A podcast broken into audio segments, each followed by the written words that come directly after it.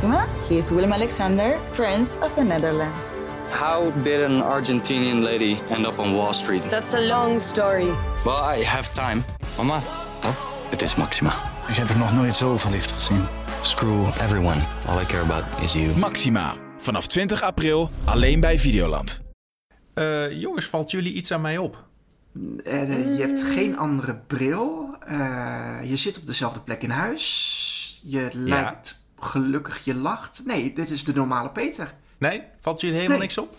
Nee, Nou. niet meteen. Nou, dat is goed nieuws, want eh, sinds vandaag draag ik een eh, onzichtbare beugel.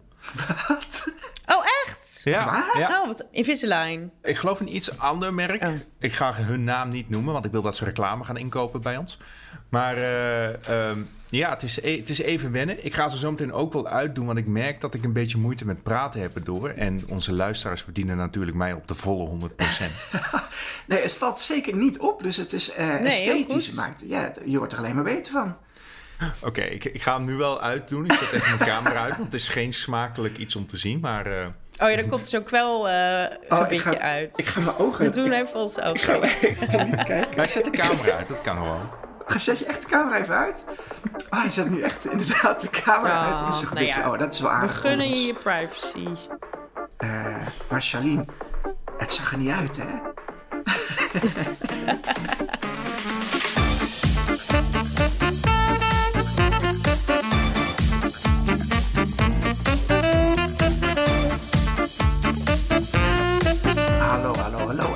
bij Bankplakkers, de podcast over alles wat er te zien is vanaf jouw bank op alle streamingdiensten. Mijn naam is Gijsbert de Fokkert en mijn favoriete filmbeer is Po Ping uit Kung Fu Panda. Mijn naam is Charlene Hezen en mijn favoriete filmbeer is Ted. Uit eh, Ted. Hoi, ik ben eh, Peter Koelewijn en mijn favoriete filmbeer is natuurlijk Paddington. Als je die twee films nog niet gezien hebt, serieus, ga ze kijken. Daar word je gelukkiger van. Wij hadden, we hebben inderdaad deze vraag, eh, wilden we hiermee openen. En toen dacht ik, wij filmberen hebben die wel genoeg. Maar er zijn zoveel filmberen. Ik snap niet waarom niet elke, beer, elke film gewoon st- überhaupt standaard een beer heeft. Het is wel een van mijn favoriete dieren, moet ik toegeven. Als in een film of in, eh, in je bed. Ja, gewoon overal waar ik ze tegenkom. In de dierentuin, Ja. op straat. Eh, nou, ik kom ze niet vaak op straat tegen, gelukkig. Maar in, in films zeker ook wel. En, Ja, en, want en jij ik, kan, ik kan al verklappen dat er ook een beer zit in eh, de serie die ik deze week gezien, eh, gezien heb. En daar werd ik ook gelukkig van. Nou, pak hem maar door. Wat, eh, wat heb jij gekeken? Ik heb op Amazon Prime Video de fantasy animatieserie The Legend of Vox Machina gekeken. Is het, is het ma Machina of is het Machina?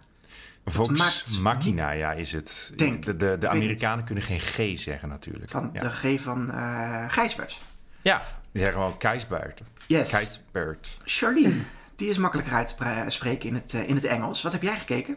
Curb Your Enthusiasm, het laatste seizoen. Het laatste nieuwe seizoen. Ja, leuk. Waar zitten zij? eh is het laatste nieuwe seizoen? Dat loopt al een tijdje. Waar zitten zij inmiddels? Ziggo Movies en Series, vooralsnog. eh want, nou ja, daar hebben we het straks over. Maar ja, het is nu nog... De meeste HBO-series zitten nu nog op eh, bij Ziggo. Ja, nou, daar, je zegt, daar hebben we het straks over. Daar gaat Peter eh, in ieder geval eh, inderdaad in het nieuws wat over roepen. Ik heb zelf Neymar eh, gekeken, een voetbaldocumentaire genaamd The Perfect Chaos. Ehm, op het einde van deze aflevering, van deze podcast, roepen we in ieder geval ook nog even onze superkite superstreaming tip. Eh, blijf luisteren, want dat is onze beste tip van de hele week. En Peter, eh, ja, het nieuws gaat over HBO deze week. Ja, klopt. Ik weet niet of Debbie eh, nog langskomt voor het nieuws. Eh, ik weet niet of eh, Debbie is. Zal ik eens even kijken? Zal ik even de deur open doen en kijken Ja. of Debbie er is? Het nieuws. Toch. Ja, zeker. Jullie, eh, jullie hebben het al een klein beetje gespoild, maar we gaan het hebben over HBO Max, een nieuwe streamingdienst waar alles van Warner Bros. en eh, HBO op terecht komt.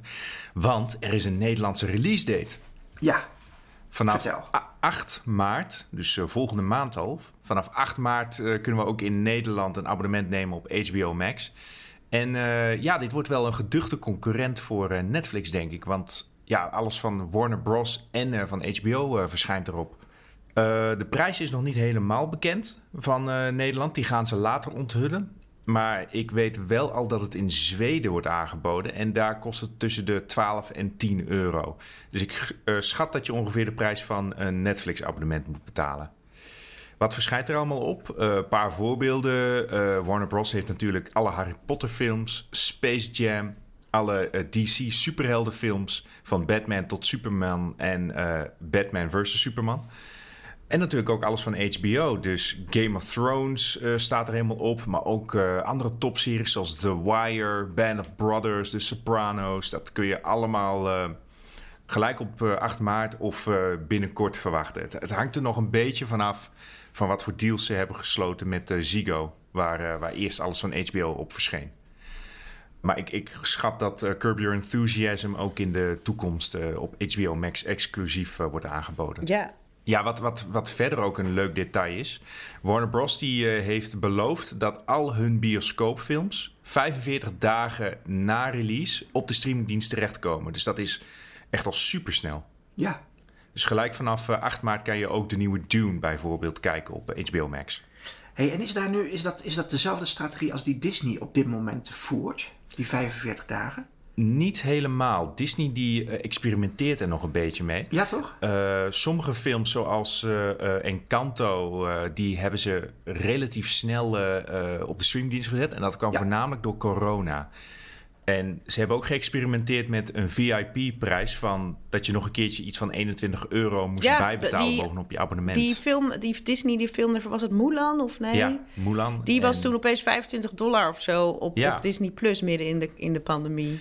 Ja, Waar mensen Disney Plus eh, abonnees niet zo blij van werden, geloof ik. nee, het voelde toch alsof je twee keer moest betalen Ja. voor de dienst. En Ja, terwijl... maar ik denk dat die streamingdiensten ook e- enorm hebben moeten improviseren en experimenteren met hoe ze dingen moeten uitbrengen door corona natuurlijk. Ja, ik, ik vraag me af of eh, Disney Plus tot nu toe winst heeft gemaakt. Ik weet niet of daar de cijfers al bekend van zijn. Maar dit zijn sowieso allemaal ja, investeringen door de studio's. Omdat ze zien, ze, ja, ze zagen natuurlijk de afgelopen jaren dat Netflix oppermachtig werd. Dus eh, dit is Warner Bros. een oorlogsverklaring aan Netflix. Verwacht geen eh, nieuwe Warner Bros. films meer op, op Netflix. Nee. Maar wel, ik denk Peter, als ik jou zo kijk, dan hebben ze in ieder geval, en, en mezelf kennende, ik weet dat we twee van de drie mensen hier in ieder geval die nu aanwezig zijn bij deze podcast een abonnement gaan nemen.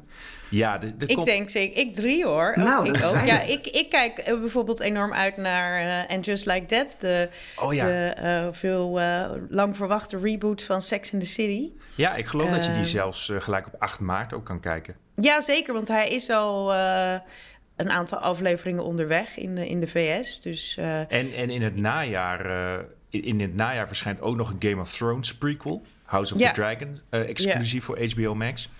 En, en waar ik zelf echt heel erg benieuwd naar ben, die staat ook gelijk op 8 maart op de streamingdienst, Peacemaker. Met John Cena, die zijn Suicide Squad personage opnieuw speelt. Dat is een soort van, ja, een soort van kwaadaardige Captain America, moet je dan denken.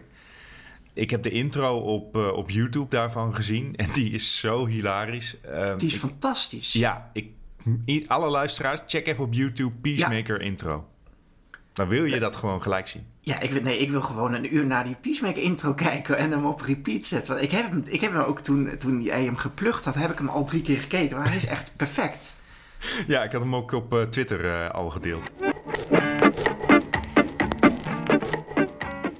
Zijn bij de, de drie releases aangekomen die wij alle drie gekeken hebben. Ik heb zelf Neymar The Perfect Chaos gekeken op Netflix. Het is een beetje een eh, out-of-the-box documentaire. Een sportdocumentaire die, we, die ik wilde bespreken. Het gaat over de, de opkomst bij eh, zijn voetbalclub Santos. eh, de gloriedagen bij FC Barcelona. En het Braz- eh, Braziliaans nationaal team natuurlijk. En het sluit af met de tumultueuze jaren bij Paris Saint-Germain. Ja, het, het, het wordt wel gebracht als een voetbaldocumentaire, maar het is eigenlijk één grote Neymar-reclame. De helft van de documentaire gaat gewoon echt over het bedrijf, het marketingbedrijf achter Neymar. Eh, En over hoe het merk Neymar het beste uitgenut kan worden. En ik denk ook dat dit de enige sportdocumentaire is waarin de vader van de sporter meer aan het woord is dan de sporter zelf. En die, Oh, die, die dat? Neymar senior, dat is echt, dat is echt een vervelende, op geld belust persoon. Hij, om, een voorbeeld, om een voorbeeld te geven, hij zegt op een gegeven moment ook... Ja, in 2010 verdiende ik al 10 miljoen dollar. En dat is dus niet de, de voetballer Neymar die nu aan het woord is, maar dat is de vader. Die zegt dus, ik verdiende 10 miljoen dollar. Ja, dan denk ik, dit is gewoon een heel verkeerde insteek. Maar waar- eh, hoor je dan Maar is dat Neymar omdat hij zijn manager of, of, of, of, is hij... Ja, want die, die, die vader die heeft dus het, het, het bedrijf opgericht rondom Neymar Junior. En dat is eigenlijk de basis van deze hele documentaire serie. Ze laten heel erg zien hoe dat daar aan toe gaat. En die, en die vader is daar de directeur van. Dus die loopt ook al heel veel beslissingen te nemen over de loopbaan van Neymar. Ja, en dat is gewoon als sportdocumentaire is dat gewoon niet zo interessant. Ook niet omdat die vader gewoon een vervelende man is. Maar dat is best wel een, een cliché verhaal in de sportwereld, toch? Dat achter, achter, die, achter topsporters, dat daar meestal een hele Ja, pittige vader of moeder achter Klopt. zit. je hebt, je hebt toevallig ook eh, nu een film van Will Smith in de, Ja. in de bioscoop... Die, waarin hij een pushy vader speelt. Ja, en nou is het nog niet eens zozeer dat, dat die vader Neymar heel erg gepusht heeft in eh, zeg maar het, het sportieve, het, het hoogtepunt bereiken op sportief niveau. Eh, de wereldtitel of de Champions League winnen. Hij pusht hem gewoon om zoveel mogelijk geld te verdienen. Dus het gaat Is het een beetje de mannelijke versie van Chris Jenner? Ja, dat zeker. Maar deze man is een soort dommer. imperium bouwen van eh. En het koffiekopjes lukt, tot... weet je, ze, Ja. hebben het, ze doen het goed. Want Neymar heeft volgens mij, ja, Charlene, je zei het deze week al op de Mhm. app, volgens mij heeft Neymar 150 miljoen eh Ik Instagram-volgers. zoek het er meteen even bij Ehm, voor de fact-checking. Dus ze doen ergens wat goed. Maar, is, is, is dit dan, dan, dan een soort van glorie halleluja ehm, documentaire? Of is, laat ze ook wel die kritische noot zien? ze laten zeker de kritische noot zien. Want Neymar die wordt in de, in de voetbalwereld en... en eh, bij- 169 miljoen. Nou, daar ga je. Dus dan doe je ergens op marketinggebied doe je iets goed. Maar Neymar die, ehm, die heeft niet zozeer iets eh, om te laten zien wat hij als hoogtepunt bereikt heeft. Dus je zit ook niet echt eh, in die documentaire zit je niet naar mooie voetbalmomenten te kijken. Dus naar 100 doelpunten van Neymar of het moment dat hij een wereldtitel beslist of een, een eh, kampioenschap eh, door zijn aanwezigheid eh, beslist. Nee, je zit eigenlijk vooral naar kletsende mensen te kijken. En die, Mm. die, die, die documentaire kent dus ook geen spanningsboog. Er wordt nergens naartoe gewerkt. Ook omdat de carrière van Neymar tot nu toe nog loopt en hij de afgelopen jaren eigenlijk niets bereikt heeft. Voetbalkenners, die weten dat. En dat is een beetje het probleem. Je, je zit naar iets te kijken, maar je weet dat het niet tot een apotheose gaat komen of zo. Wat, wat, wat ik, waar- waarom ik door ben blijven kijken, is omdat die mensen zelf gewoon karikaturen van zichzelf zijn. Het is fantastisch. Die, die, die Neymar die heeft een huis en daar staan hele grote schilderijen. Nou ja, hij kan, wat kan hij betalen? Hij kan alles ter wereld betalen. Rembrandt en zo, die, die, die kan hij gewoon op de wc hangen. En daar hangen alleen maar schilderijen van zichzelf. Het doet me heel erg aan Paris Hilton. eh, de, het, wat, wat Hilton in me opkomt is, weet je, hij is gewoon een merk. En een, blijkbaar een heel succesvol merk. En die, die, die ze in allerlei momenten, eh, op allerlei manieren proberen uit te venten. Maar dat is niet per se omdat ze de beste zijn in het... eh, bijvoorbeeld Paris als DJ of zo. Het is niet dat dat de beste... Maar ze verdienen door alles eromheen. Nou ja, Ja. ja. Dat is het. Dat model is het. En dan hoort een documentaire. Dat model wat, ze eh, om zo'n imperium te bouwen, zoals, zoals eh, Paris Hilton of Kardashian nog beter heeft gedaan. Of dat, eh, daar hoort dan op een moment een documentaire. Dat, is gewoon, dat staat gewoon in het plan. Eh, ik noem ze maar op. Ik bedoel, eh, Is, is, Ali B heeft het ook geprobeerd. Alleen dat is. eh, hoe heet dat? Die moest, dat ja, moet wat van is er iedereen. gebeurd met hem? Ja. Niet En die 169 documentaire is nu niet meer te zien. Die is van Videoland ge, geroetst. Maar is, is, is Neymar eh, eh, ook, ook iemand van het kaliber Paris Hilton? Ook een, een fascinerend persoon om te volgen? nee, maar die, Charismatisch. die wil... Nee, want het is gewoon een jongetje. Weet je wat hij wil? Hij wil... En het is niet eens zozeer dat er dan uit die documentaire blijkt... dat het een jongetje is dat, dat alleen maar wil voetballen. Dat voetballen, eh, eh, dat het hoogste goed is, is voetballen. Nee, het liefste wil hij gewoon eigenlijk gamen... en op stap om met mooie vrouwen te dansen. Dat is wie hij is. Oké, plotseling mag ik hem wel wat meer. Ja, hij schijnt ook zo'n bitje te hebben om zijn gebied mooi eh, te maken. Kijk, kijk. Dat hebben alle grote der wereld, hebben dat. Lijkt me ook handig in de voetbal, weet je. Als je nog eens een bal tegen je smoel er aankrijgt. is er dan, niks aan eh, de hand. Ja, Waar komt hij eigenlijk vandaan? Brazilië. Oh, Brazilië. Ja, dus het is wel swingend eh, wat je allemaal ziet. Eh, maar als je echt een goede sportdocumentaire wil kijken, dan zou ik zeggen: check dan The Last Dance van, van Michael Jordan. Dat werkt ergens naartoe. Dit gaat echt alleen maar over, over het merk Neymar. En dat is, vind ik zelf eh, minder interessant. dus, dus toch geen aanbeveling. Eh, als, je, als je Neymar leuk vindt en als je houdt van eh, voetballen, dan moet je dit gewoon even kijken. Maar verwacht niet dat je met eh, geknepen billen op de bank zit te wachten tot het ultieme moment komt dat Neymar met een prachtige omhaal de wereldtitel beslist. Dat ga je niet zien, want het is Neymar.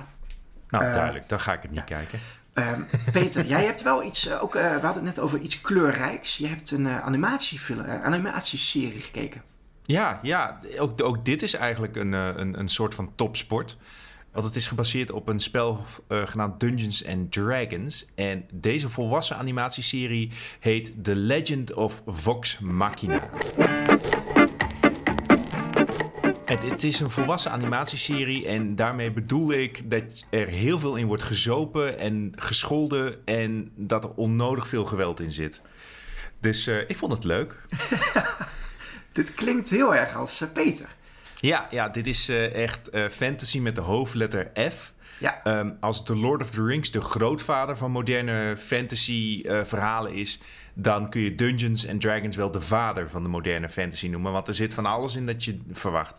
Elfjes, orks, eh, draken, maar eh, ook vampieren komt er in de, de eerste drie afleveringen langs van eh, Vox Machina. En ehm, ik, ik laat jullie even wat zien, want Dungeons and Dragons, wat is dat nou? Dat is een eh, soort van bordspel waarbij de spelers allemaal hun fantasy-personages spelen en ook echt moeten improviseren op, in gevechten en in bepaalde situaties. En daarvoor heb je allerlei dobbelstenen. Ik heb hier een bakje dobbelstenen. En dan moet je met dit soort dobbelstenen gooien. Ik laat jullie nu een Ja, wij kunnen het- 20-zijdige dobbelsteen zien. Inderdaad, ik, zal, ik dacht ik zal de luisteraar vertellen wat er... eh, Het is een twintigzijdige... En daar heb je er een hoop van. Want ik moet ook wat achtergrondinformatie geven over Peter. Dat is een, eh, Peter is een Dungeons and Dragons speler. Eh, Peter, want jij zit dus, dus gewoon op een vrijdagmiddag... eh, begin jij om twee uur 's middags en eindig jij om twee uur 's nachts... met Dungeons and Dragons, toch? Nou, nee, nee. eh, ik moet wel zeggen, de mensen in mijn groep hebben wel een leven.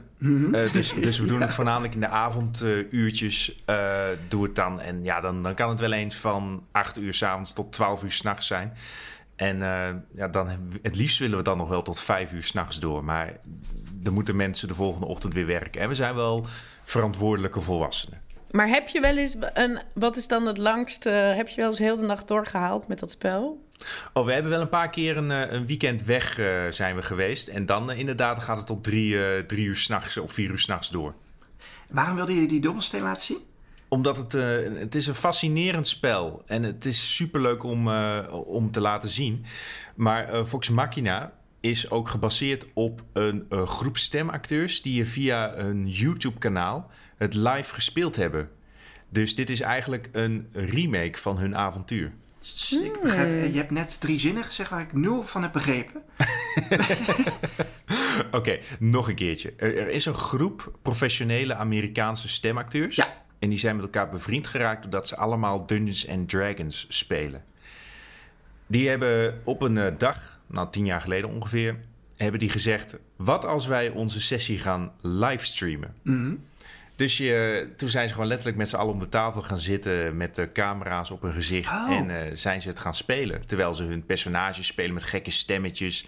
En eh, allerlei eh, borden met figurines van monsters en zo. En dat werd zo'n fenomeen dat ze inmiddels miljoenen fans hebben.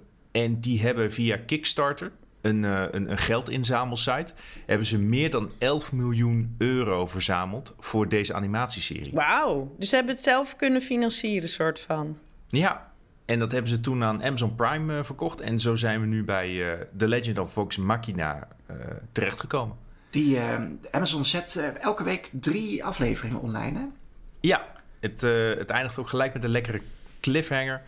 Ik mocht al een klein beetje verder kijken van eh, Amazon. En eh, ja, het, het, smaakt zeker naar meer. Is het mooi getekend? Het is eh, heel mooi geanimeerd. Het is, van, ehm, het is van, geloof ik, dezelfde studio als Netflix Castlevania-serie. Dus als je dat een belletje doet rinkelen... dat is ook een, een fantasy-serie met heel veel geweld en toffe gevechten erin. Dus ja, ze hebben heel goed die studio uitgekozen. Maar Vox Machina heeft ook heel veel zelfspot. Eh, de personages zijn heel erg quirky. Er zitten heel veel droge situaties in... die, eh, die duidelijk uit dat improvisatiewereldje komen. Nou, Ik, uh, ik uh, zie een mooi bruggetje naar uh, wat Charlene heeft gekeken. Om nog even af te sluiten, Peter. Het is te zien op Amazon Prime Video. Elke week drie nieuwe afleveringen. Ja. als ik het goed heb, ik heb zelf ook gekeken. Ik vind het ook fantastisch. Dus ik zit deze vrijdag, denk ik, als het normaal loopt zoals bij Amazon loopt, klaar voor de er zit, volgende. Er zit ook een uh, bepanserde beer in, genaamd Trinket. Precies. Dus dat is nog een reden om te kijken. Improvisatietheater, uh, Charlene. Curb Your Enthusiasm. Uh, waar is dat te zien op dit moment nu nog? Uh, op dit moment nog bij, uh, bij Ziggo. Ziggo ja. Movies en Series staan alle seizoenen van Curb vooralsnog op. En jij hebt het elfde seizoen gekeken? Ja, ja ik, ik vind sowieso Curb wel echt een van de grootste cadeautjes die er op dit moment nog zijn ja. voor de, voor de televisiekijker. Ja, dat, ik vind, zijn jullie fan? Hebben jullie het wel eens gezien? Ik heb fragmenten ervan gezien. En ik heb, daarna heb ik Seinfeld gekeken. En toen zag ik dus het personage George Costanza.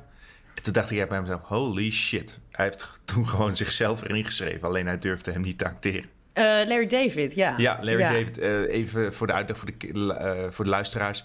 Larry David was ook een van de genieën achter Seinfeld. En die heeft dus daarna Curb ja, ja, ik wou net zeggen, want jij zei, meestal is het andersom. Meestal hebben de mensen eerst Seinfeld uh, natuurlijk ja. uh, altijd uh, bekeken. En Larry David was inderdaad samen met Seinfeld hebben ze nou, Seinfeld geschreven.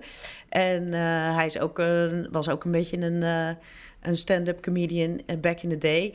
Maar Curb Your Enthusiasm is dus nou al dus inmiddels al elf seizoenen lang een serie over Larry David, die eigenlijk een, uh, nou, de, de verhoogde uh, versie van zichzelf speelt. Samen met allerlei.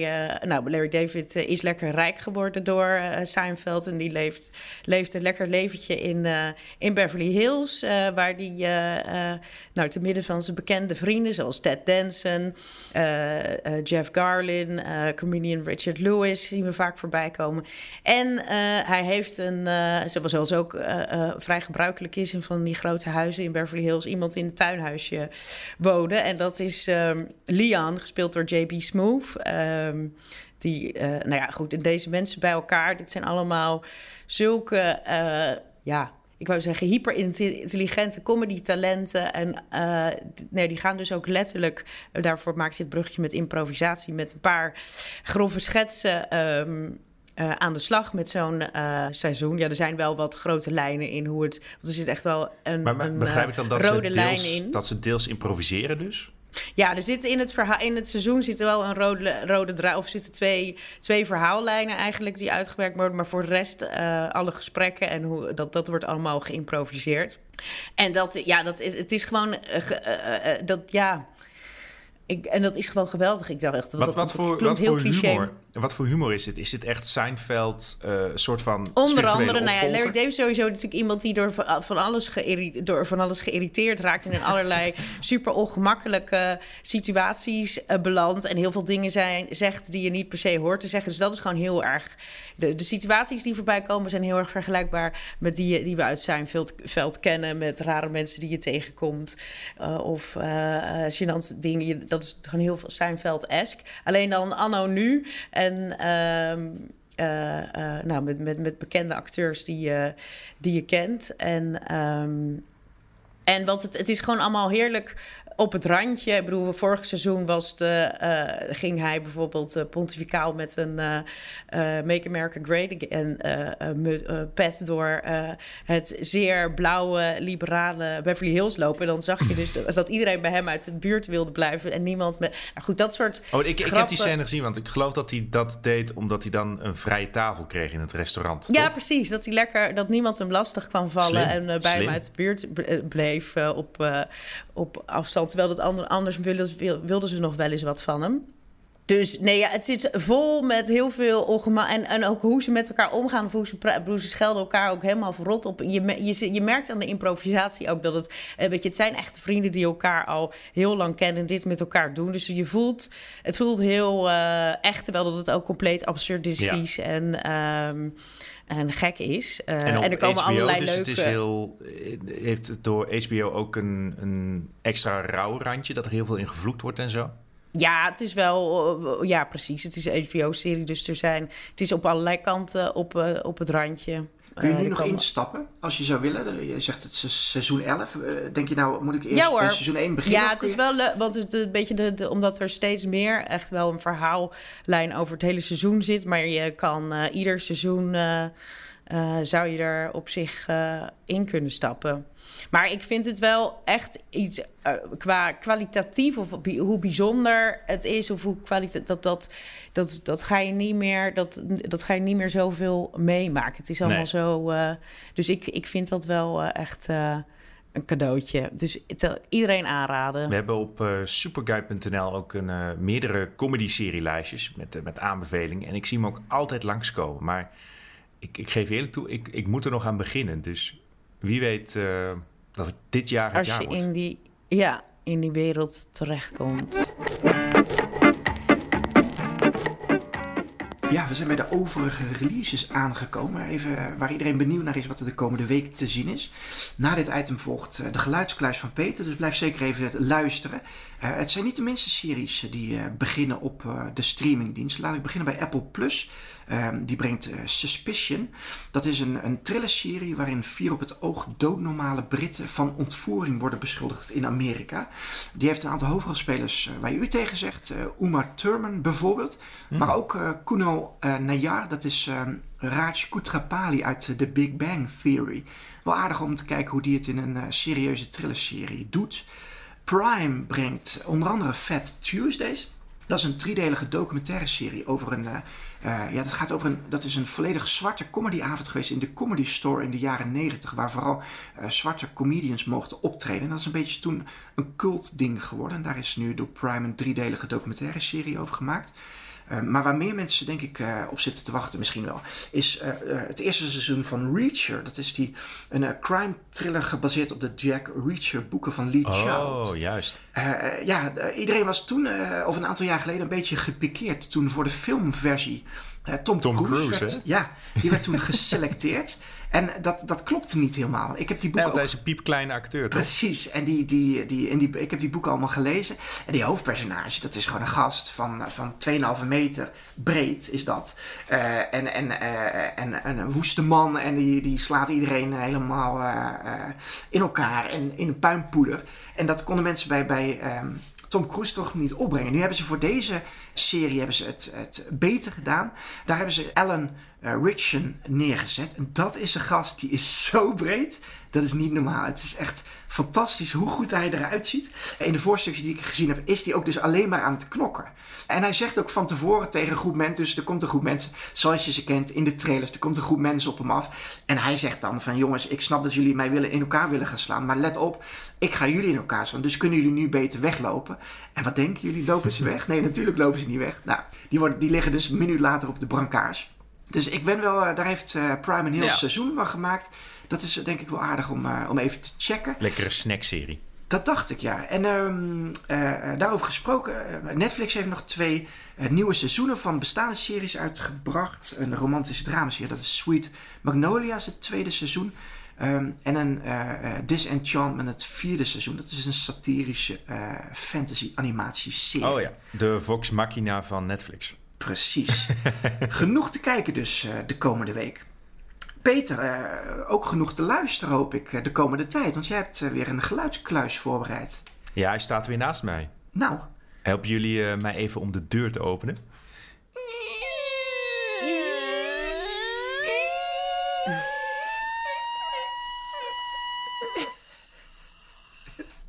Wauw, die ging gewoon supersonisch op het eind. nou.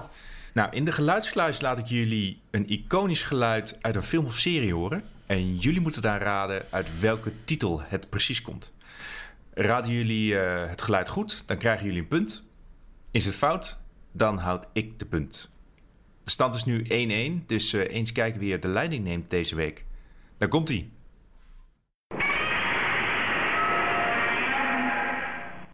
Ja, ik had misschien even moeten waarschuwen dat het nogal hard is.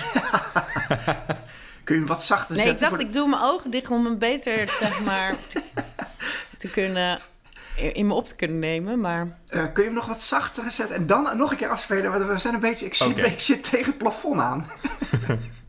Dan komt hij.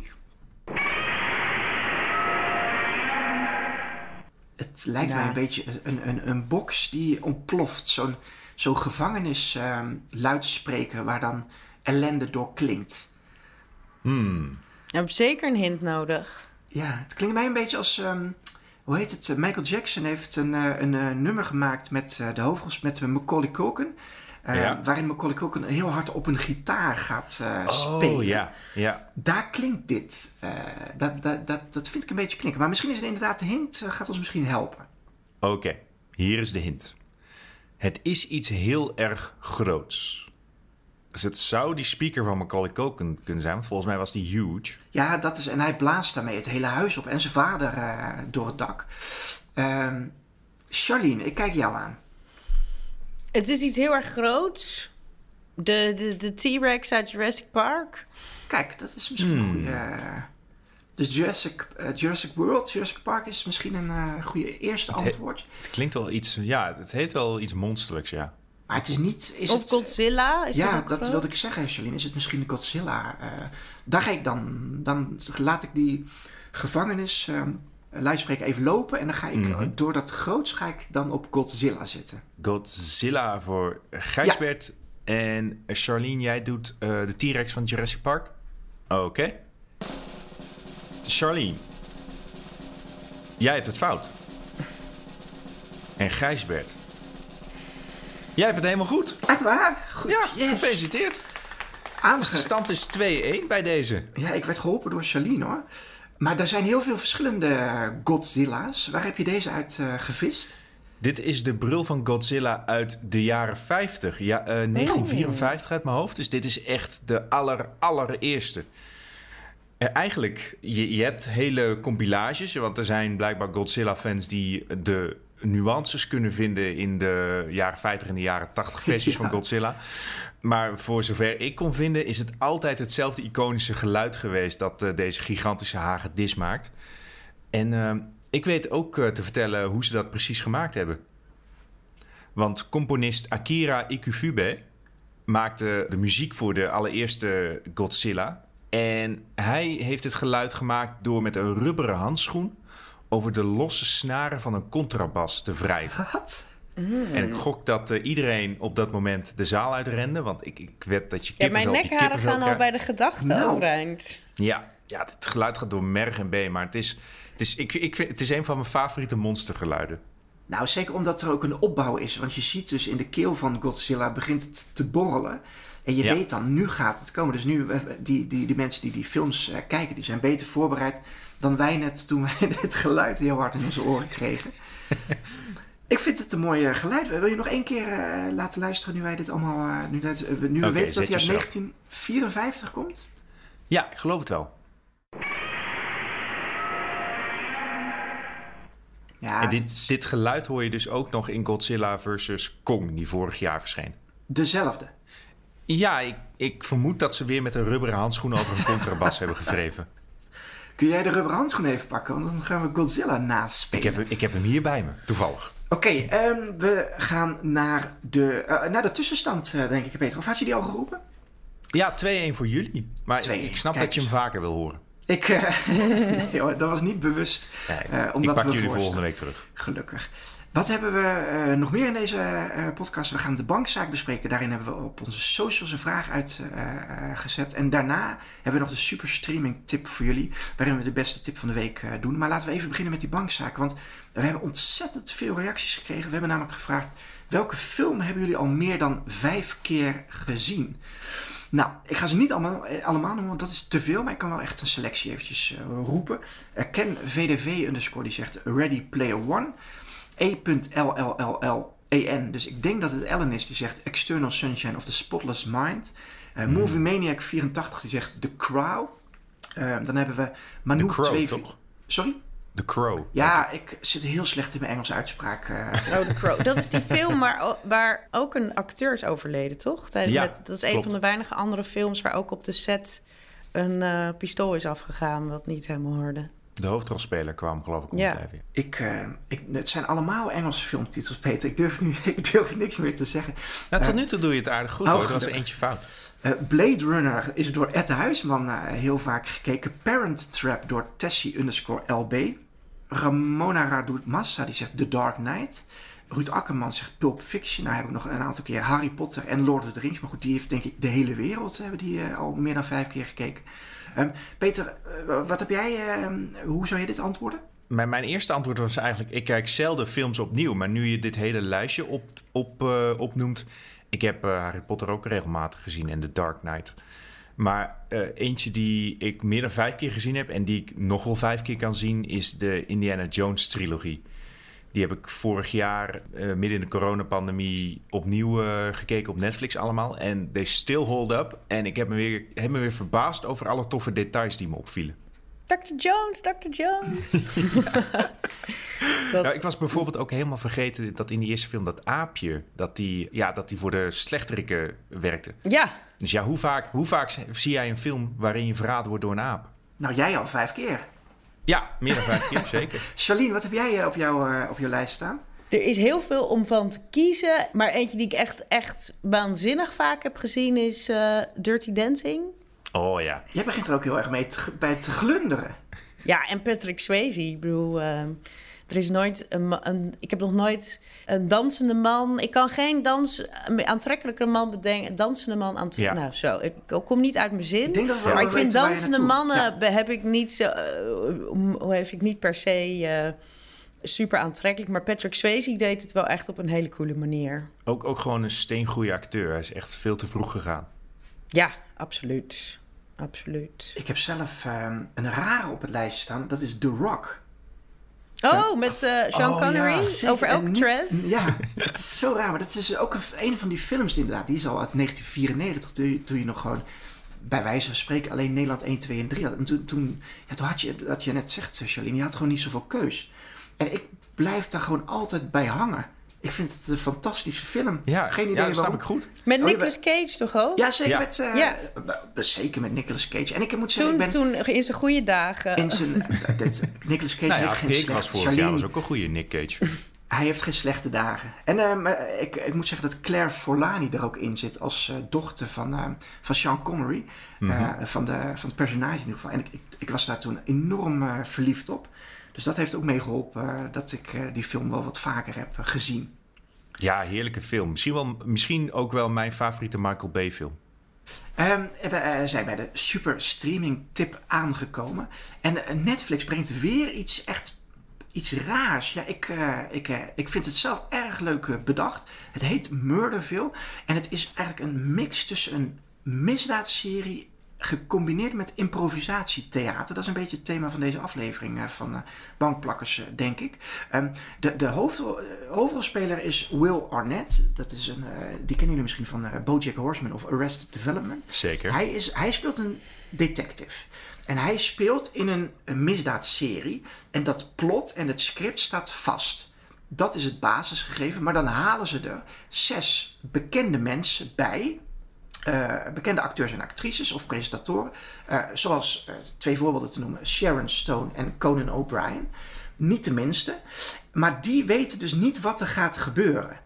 Dus die komen unscripted in die misdaadserie terecht. Als zeg maar het hulpje van de detective. Die wel weet wat er allemaal staat te gebeuren. En ze moeten dus improviseren. En dan eh, aan het einde eh, moeten ze gaan aanwijzen wie de dader is eh, geweest. Het is een beetje, je hebt op, eh, eh, in Nederland heb je De Vloer op. Dat is ook improvisatietheater. waar acteurs en actrices dat ja, dus improviseren. Het is een beetje De Vloer op meets baantje. En het is een superleuk concept. Want mensen die, die, die belanden dus zonder iets te weten in een, in een, in een moordcomplot. Eh, het is een beetje Cluedo live. Ja, Cluedo wou ik ook Cluedo zeggen. live of zo is het. Ja. Leuk. Ja, ik, ik vind het ook een superleuk concept. Ik ben Ja. wel iets minder, of ik ben wel voorzichtig optimistisch, Gijsbert. Want improvisatie kan, het kan super hilarisch zijn. Ik weet dat Conan O'Brien het heel goed kan. Maar het kan ook heel gauw strontvervelend worden. Dus dit, ik ben razend benieuwd wat dit, ga, wat dit gaat worden. Ik hoop natuurlijk op het eerste. Ik denk dat we hem wel eventjes gaan, eh, gaan bekijken voor onze aflevering van volgende week. Maar daar zijn we nog niet aangekomen. We zijn eerst bij het einde van deze aflevering gekomen. Charlene, dank je wel weer dat jij eh, in wilde vallen. Ehm, ik wil Bedankt dat je Ja. komen. Oh, ik wil ook onze geluidsgoeroe Art Kok eh, bedanken die deze aflevering in elkaar heeft eh, geknipt. Onze luisteraars natuurlijk, die kunnen ons bereiken als ze dat willen op onze socials. Dat is Bankplakkers, dat kan via Instagram of via Twitter. Nou ja, op de ouderwetse manier kan ook nog. Dat is bankplakkers.gmail.com. En je kunt een, een review achterlaten of ons een aantal sterren geven. Dat helpt enorm. Vertel het ook tegen een vriend of vriendin dat je ons geluisterd hebt en dat het leuk is, uh, zodat zij ook weten wat er de komende week allemaal op alle streamingdiensten verschijnt. Want daar zijn ze denk ik heel erg mee geholpen. Dank jullie wel weer. Tot de volgende. Doei doei. Dag.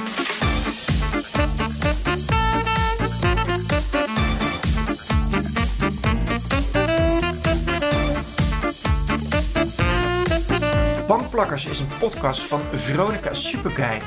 Die warme stem die je hoorde is van Peter Koelewijn. Onze editing wordt gedaan door geluidsgoer Art Kok.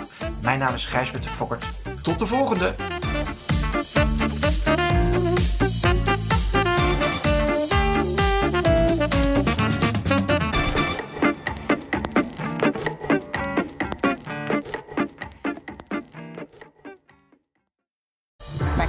He is Willem Alexander, Prince of the Netherlands.